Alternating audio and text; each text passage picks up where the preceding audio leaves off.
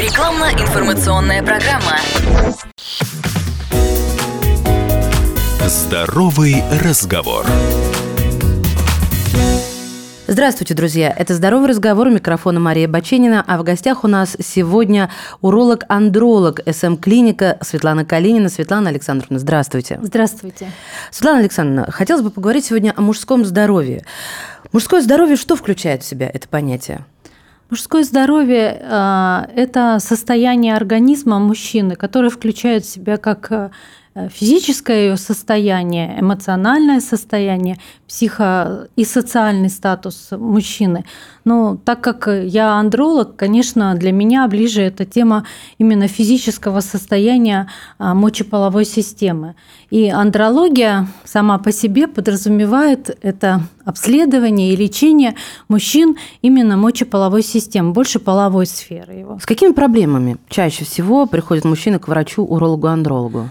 Ну, основные проблемы – это, конечно, боль, резь при мочеиспускании, выделение, дискомфортные ощущения в уретре, в промежности. Также часто обращаются с проблемами эректильной функции, ослабления желания или ухудшения вообще состояния эрекции. И в нашей клинике частые пациенты – это с проблемами фертильности, то есть снижение фертильности или а, вообще невозможности как бы зачать ребенка. Зачать ребенка, угу. Да. И вот сразу же хочется спросить, это лечится? Да, это лечится. И, и в вашей клинике вы как раз этим и занимаетесь. Мы этим и занимаемся, помимо всего да, прочего, да. Нужно уточнить, конечно же. Вопрос исключительно для наших слушателей мужчин. Насколько опасны мужские заболевания, если их не лечить? Опасно они тем, что они могут хронизировать процесс. Есть много заболеваний, которые могут протекать латентно или скрыто, не иметь явную, ясную как бы, клиническую картину, и тем самым а, при длительном течении не хронизируют процесс, а сам а, хронический процесс уже дает осложнение в виде а, длительных болей или нарушений функции какого-то органа. То же самое, если варикозное расширение вен мошонки никак себя не проявляет, но при этом приводит к тому, что может измениться показатели сперматогенеза или измениться показатели мужского полового гормона. И тем самым уже, так скажем, во-первых, это может привести к бесплодию, к тому, что не, пара не может зачать ребенка, а во-вторых, и эмоциональный, и, так скажем, фон мужчины нарушается за счет снижения его основного гормона. Какие-то хронические заболевания, воспалительные, они могут приводить к хроническим заболеваниям предстательной железы, которые на протяжении жизни или длительного времени могут проявлять себя болями, дизурией, то есть нарушением мочеиспуска, какими-то выделениями, дискомфортными ощущениями. Все это снижает качество жизни, то есть как бы. А есть заболевания, которые могут скрыто протекать, никак себя не проявлять, но злокачественные, как правило, заболевания на первых стадиях, они протекают бессимптомно. И поэтому, в принципе, динамический осмотр или профилактический осмотр хотя бы раз в год у уролога, особенно после сорока лет, нужно обязательно проходить. А как часто встречается мужское бесплодие? Сейчас практически в пятидесяти процентах случаев пары, обращающиеся к нам в клинику по поводу бесплодия в паре, в пятидесяти процентах случаях причиной является мужской фактор. Половина всех причин бесплодия – это мужской фактор. Подождите, ну что вы подразумеваете под мужским фактором? Вот что хочется узнать.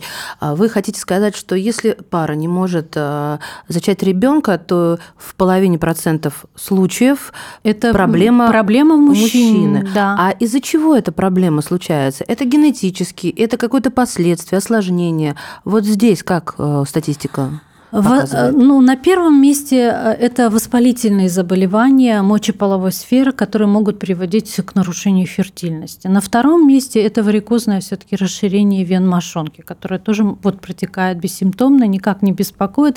И первый его симптом – это, как правило, снижение фертильности или как бы, отклонение в спермограмме такого плана, которые не способны привести к зачатию ребенка. На третьем месте это гормональные нарушения. Здесь вот они могут быть обусловлены разными причинами, как бы как приобретенными на фоне лишнего веса, например, избыточной массы тела, или генетическими какими-то врожденными особенностями, нарушениями гормонального статуса. И реже, конечно, встречаются генетические факторы, которые приводят к нарушению спермограммы и, соответственно, бесплодию. Тогда я уточню сразу, Светлана Александровна, раз тут затрагиваются так или иначе и генетические факторы, то есть вы должны проверить все, прежде чем да. поставить свой врачебный диагноз, то уролог, андролог, ну, для наших слушателей угу. эта информация также посылает сдавать анализы, и в том числе генетические анализы на всяческие гормоны, да, вот все это, чтобы ну, это не было каким-то сюрпризом. Гормоны – это в любом случае, это ну, практически всегда нужно сдать, посмотреть, оценить гормональный фон пациента, который обратился с проблемами отсутствия детей в браке. Угу. Вот генетические анализы – это тоже, как правило, кровь, но для генетических обследований существуют определенные, так скажем, показания, когда в спермограмме мы видим тяжелые отклонения, то есть концентрация сперматозоидов, как правило, ниже десяти миллионов. Вот это является показанием к генетическому да, обследованию. Светлана Александровна, а что делать, если мужчине диагностировано бесплодие? Но прежде всего не переживать и не паниковать. Если поставлен такой диагноз, его нужно воспринимать так, что это на данный момент какое-то состояние, но это не приговор. И прежде всего, конечно, нужно обращаться в специализированное учреждение, которое, так скажем, специализируется на обследовании и лечении мужчин, связанных с, с фактором бесплодия. А как вообще понять про специализированное учреждение? Ну вот...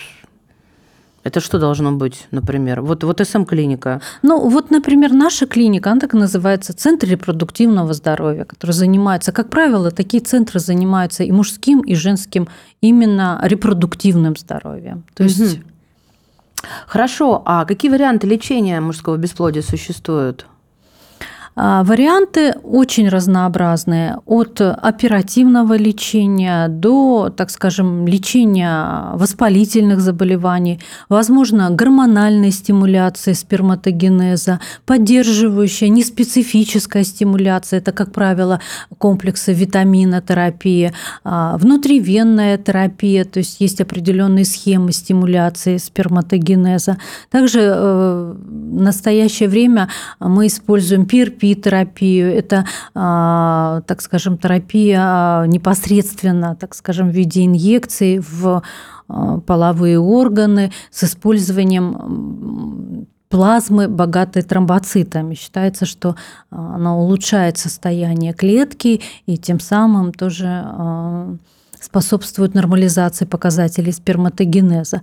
Ну и крайним этапом, так скажем, это...